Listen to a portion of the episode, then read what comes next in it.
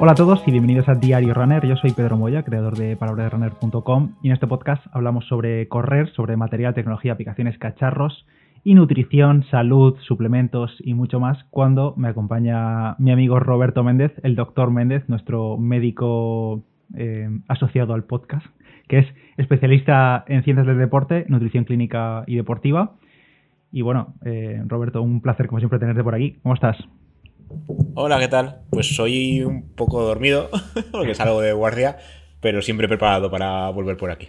Bien, bien, bien. Bueno, ya sabéis que a Roberto, si no lo escucháis aquí en el podcast, también lo podéis escuchar en su podcast. Eh, vamos a hacer promoción, la consulta del doctor Méndez, que está publicando todas las semanas, así que suscribiros al podcast porque está genial. Lo vais a tener también en la nota del episodio. Casi, casi todas las semanas, que hay semanas de mucha faena y no me da tiempo, ¿eh? Pero llevo ya 69 capítulos, ¿eh? Ojito, ¿eh? Muy mal. Ya, ya llevas una consistencia que ya quisieran otros. Eso sí. Eso es lo importante. me puedo quejar. Eso es lo importante. bueno, hoy vamos a hablar, ya lo habréis visto en el título, de los aminoácidos esenciales. Eh, seguramente estáis preguntando qué son, por qué son esenciales, por qué son no esenciales, qué diferencia hay con los BCAs, que también eran aminoácidos, y grabamos un episodio sobre ellos hace un montón de tiempo. Así que, bueno, vamos a tener a Roberto aquí respondiendo preguntas básicas. Ya sabéis que todo lo que hablemos va a estar en la web, eh, lo tenéis el enlace en la nota del episodio también, un artículo que ha escrito Roberto con toda la guía sobre los EAA o aminoácidos esenciales.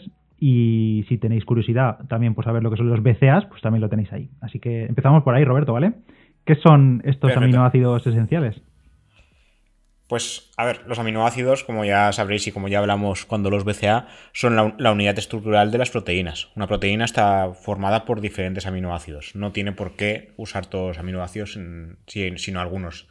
En este caso, los aminoácidos esenciales son los que necesitamos consumir de forma externa. O sea, el cuerpo no puede fabricarlos, sino que necesitamos consumirlos sí o sí a través de la dieta o a través de suplementos, sea como fuere. En, en, este caso hay 20 aminoácidos, que supongo que esto lo hablamos también cuando los BCA, y de, de, estos 20 hay 9 que son esenciales y 11 que son no esenciales. Esencial, uh -huh. como ya digo, es que tenemos que consumir lo externo y no esenciales que lo, el cuerpo los puede crear. Y dentro de los 9, sí que yo os digo la lista, pero voy a decir los 3 que comparte los BCA, que es la diferencia. Está la leucina, isoleucina y varina, estos son los BCAA, ya los comentamos en su día, uh -huh. y luego hay otros tantos más que os recomiendo leer en el artículo porque no os, lo va, no os vais a enterar de la mitad.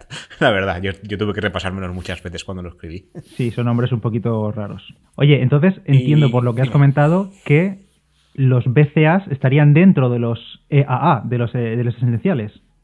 Correcto, los tres BCA son aminoácidos esenciales y a su vez hay nueve en total de aminoácidos esenciales. A ver, los BCA por su cuenta eh, se usan principalmente para crecimiento y reparación muscular tras el ejercicio, no, normalmente en ejercicio más de fuerza que, que aeróbico, pero no son una proteína completa. Eh, los, si pudiéramos usar más aminoácidos esenciales en general, yo creo que es más completo en este caso. Uh -huh. Pero la gente suele tirar más de, de, BCA porque esos tres en especial se han relacionado a nivel de estudios con este crecimiento y reparación muscular. Y los aminoácidos esenciales en general sí que se relacionan con esto, pero no son tan específicos como esos tres en especial. Simplemente es por eso. Pero realmente es mejor todos que, que no solo tres, la verdad. Uh -huh. Y si el cuerpo no los produce, ¿Obligatoriamente hay que suplementarse o con alimentación podríamos obtenerlos? No, con alimentación podríamos obtenerlos. De hecho, llevando una. Esto, esto entre comillas, voy a, voy a explicarlo bien. Eh, llevando una, una, dieta equilibrada que incluya tanto proteína vegetal como proteína animal, no habría ningún tipo de problema. También se puede hacer solo eh, eh, con proteína de origen vegetal. O sea, con una dieta vegetariana vegana es un poquito más complicado. Hay que saber cómo combinar bien las fuentes de aminoácidos como tal, las, las fuentes proteicas, uh -huh. pero se puede hacer perfectamente y sin problema. Digo que es un poco más complicado porque, por ejemplo, en, la, en lo que es la carne, las carnes en general suelen contener todos o casi todos los aminoácidos esenciales y las, uh -huh. los vegetales no. En los vegetales sí que hay que hacer combinaciones, que de eso sí que podemos hablar también. Sí, pues adelante, ya que estamos con el tema. Pues, por ejemplo, en el tema de, de los, eh, las proteínas de origen animal, eh, entre las carnes, las carnes de cerdo, pollo y ternera, es donde podemos encontrar más justamente los más BCA, la leucina, y uh -huh. y también tenemos otros como la fenilalanina, la teorina, la metionina y la histidina. Comprendo que no os acordáis luego de esto, pero en el artículo, insisto, está todo, ¿vale? Luego, por ejemplo, eh, otras carnes como las aves de corral, el conejo y también los pescados como el salmón, la sardina, son más ricos en triptófano. Que creo que tenemos un artículo también solo de pescados y omega 3, que ahí también lo comenté un poquito el tema este de, de los aminoácidos. En el huevo, por ejemplo, destaca la isoleucina y valina. Y en la leche y los derivados están todos los aminoácidos esenciales en este caso. Por ejemplo, para alguien que sea vegano, vegano que, ya ningún derivado animal como tal, la leche sería una gran pérdida en este caso, entre comillas, pero eh, si tenemos que tirar mano de alimentos solo de origen vegetal, tampoco habría ningún problema. Eh, de hecho, hay algunos alimentos de origen vegetal que sí que contienen todos los aminoácidos esenciales, como son los garbanzos, la soja, las alubias, el trigo sarraceno, la quinoa, el amaranto, el cáñamo y los pistachos. Estos sí que son bastante completos. Luego, por otro lado, hay, alimentos de origen vegetal con, aminoácidos que se llaman limitantes. Limitantes quiere decir que son pobres en alguno de estos aminoácidos esenciales. Las lentejas, por ejemplo, destacan mucho y se suelen decir en, en mogollón de sitios. De hecho, a mí en el máster, por ejemplo, me lo comentaron no sé cuántas veces que son pobres en metionina. Y los cereales como el arroz integral son pobres en lisina y en treonina. Entonces, eh, lo recomendable, aunque haya alimentos vegetales que sí que contengan todos los aminoácidos, no podemos alimentarnos solo de garbanzos, hay que ir combinándolos. Entonces, las recomendaciones más habituales son, por ejemplo, lentejas con arroz integral y ir repartiéndolo durante el día o durante los días. No es necesario que sea siempre la misma comida. Se puede hacer, pues, en la comida una cosa y en la cena otra. O sea, no hace falta que en la misma comida hagas lentejas y arroz, sino que en ese día eh, lo combines. Lo ideal es ir variando las fuentes proteicas y ya digo, lo ideal, ideal sería ir variando vegetal y animal, mm, más vegetal que animal según las últimas guías clínicas y si solo comemos alimentos de origen vegetal, pues ir combinando las diferentes fuentes proteicas de origen vegetal y, sin más. No habría excesivo problema y acabar en un déficit, a menos que repitas mucho, mucho lo que comes siempre, o sea, que comas siempre soja o siempre garbanzos y sin más yo creo que no habría ningún problema. Y aún así, los garbanzos y la soja en especial, pues sí que los contienen todos. Pero vamos, yo soy más partidario de variar y no de repetir tanto porque si no te aburres de comer. Claro, no, es que te iba a preguntar justo eso, que digo, ¿por qué tomar eh, aminoácidos esenciales? Pero en realidad es que prácticamente los vas a tomar seguro al 100% a poco que tomes algo de proteína en tu alimentación. Claro, también piensa que, de hecho, eh, hay estudios en España que en general a excepción de la gente que es vegetariana o vegana, eh, la gente que es carnívora, entre comillas, por, llamarlo así, eh, come muy pocas legumbres. O sea, en este país se comen muy pocas legumbres cuando mm. tenemos mucha disponibilidad de ellas. Entonces, por cojones, la gente que, sí que es vegetariana sí que tiene que comer legumbres porque su fuente principal de proteínas es esa. Claro. Pero la gente que no suele, que sí que come carne, suele evitar el tema de las legumbres. Entonces, claro, ahí ganan en el hecho de que los alimentos animales sí que son ricos en alimentos, en aminoácidos esenciales, pero yo variaría. Yo de hecho soy más de cada día consumir de, un tipo diferente. Y ahora más estudios lo están diciendo que cuanto más se varíe, mejor es la, calidad de la proteína que tomas. Y te iba a preguntar qué hacen los aminoácidos esenciales en nuestro cuerpo. O sea, son importantes, pero ¿qué hacen? Pues como comentábamos antes, eh, con el tema de los BCA, que son importantes porque se han relacionado mucho con el crecimiento y el mantenimiento de, eh, la, masa, eh, de la masa magra, de la masa muscular, los aminoácidos en general no solo hacen esto. O sea, no solo poseen una función meramente estructural, no solo son ladrillos dentro de lo que sería el cuerpo, sino que tienen otras funciones. Los aminoácidos participan además en la contracción muscular, colaboran en mm, cientos de, reacciones metabólicas, también funcionan como transportadores de otras sustancias y son clave para el sistema inmune. De hecho, la formación de anticuerpos dentro del sistema inmune corre a cargo de las, de las proteínas y en este caso de los aminoácidos. Y la, eh, división genética y todos los procesos que se producen dentro de, los genes también son, a cargo de las proteínas, de los aminoácidos. Por otro lado, además, los aminoácidos también pueden llegar a cumplir una función energética. Esto creo que lo hablamos también en el, no sé si hicimos episodio de esto, pero en el artículo de la maratón. Eh, cuando llega a un cierto nivel de, de, kilómetros hechos, el cuerpo hay veces que no da abasto con la energía a partir de glucógeno y de grasa y tiene que tirar de proteínas.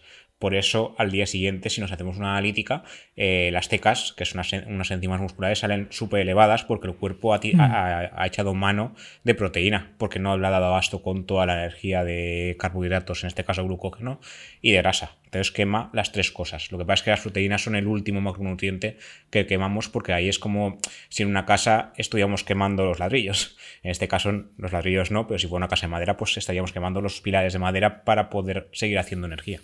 En el caso de llegar a suplementar, aunque ya vamos a decir eh, la típica pregunta que te hago siempre de ¿mejor eh, gastar dinero en suplemento o comer? Y aquí yo creo que me vas a responder claramente que con la dieta equilibrada no haría falta suplementar en principio para una persona normal.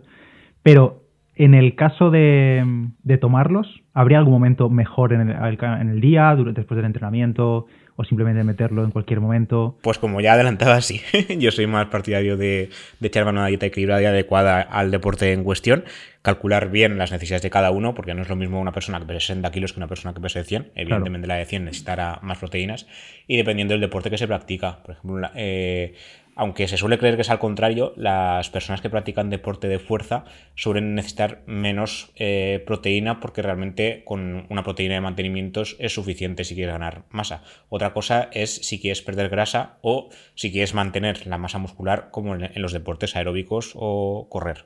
Porque cuando corremos muchos kilómetros, como comentaba antes, se acaba deteriorando la proteína porque la usas como energía cuando llevas ya un kilometraje.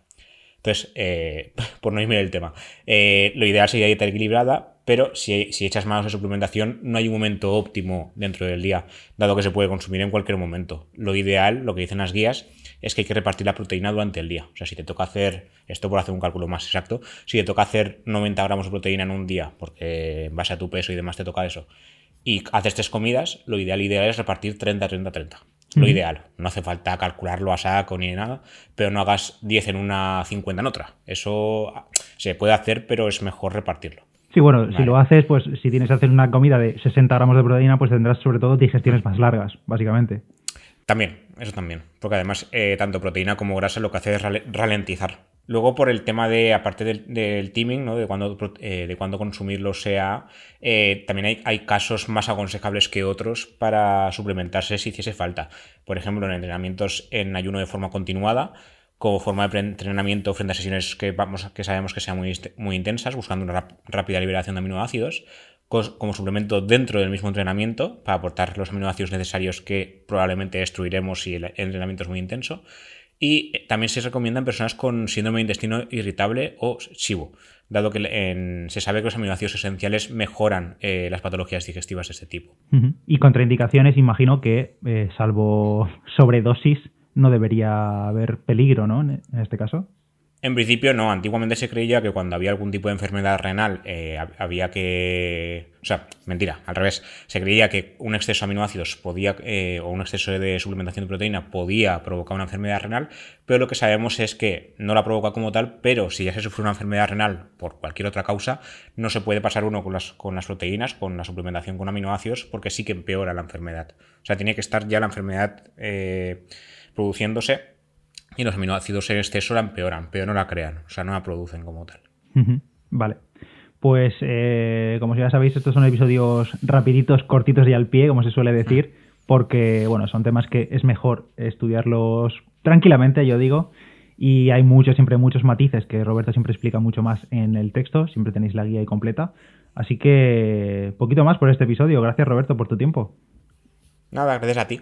Si tenéis cualquier duda sobre los aminoácidos esenciales o si queréis que cubramos otro tipo de suplemento, de sustancia o de lo que sea relacionada con el deporte y la salud, ya sabéis que tenemos ya muchos publicados. Tenemos sobre, bueno, de los que más evidencia tienen, de la creatina, como hemos dicho, de los BCA, sales, minerales, todo eso lo tenemos ya publicado, así que lo podéis consultar todo en la web, en palabraderunner.com. Y a Roberto, como ya he dicho al principio, lo tenéis casi semanalmente Intenta meterle, presión. Si le metéis presión, seguro que lo hace semanalmente. Lo tenéis ahí en el podcast, en la consulta del doctor Méndez, en cualquier plataforma. Nada más, Roberto. Eh, de nuevo, muchísimas gracias y nos escuchamos en el próximo. Hasta la próxima. Venga, chao, gracias.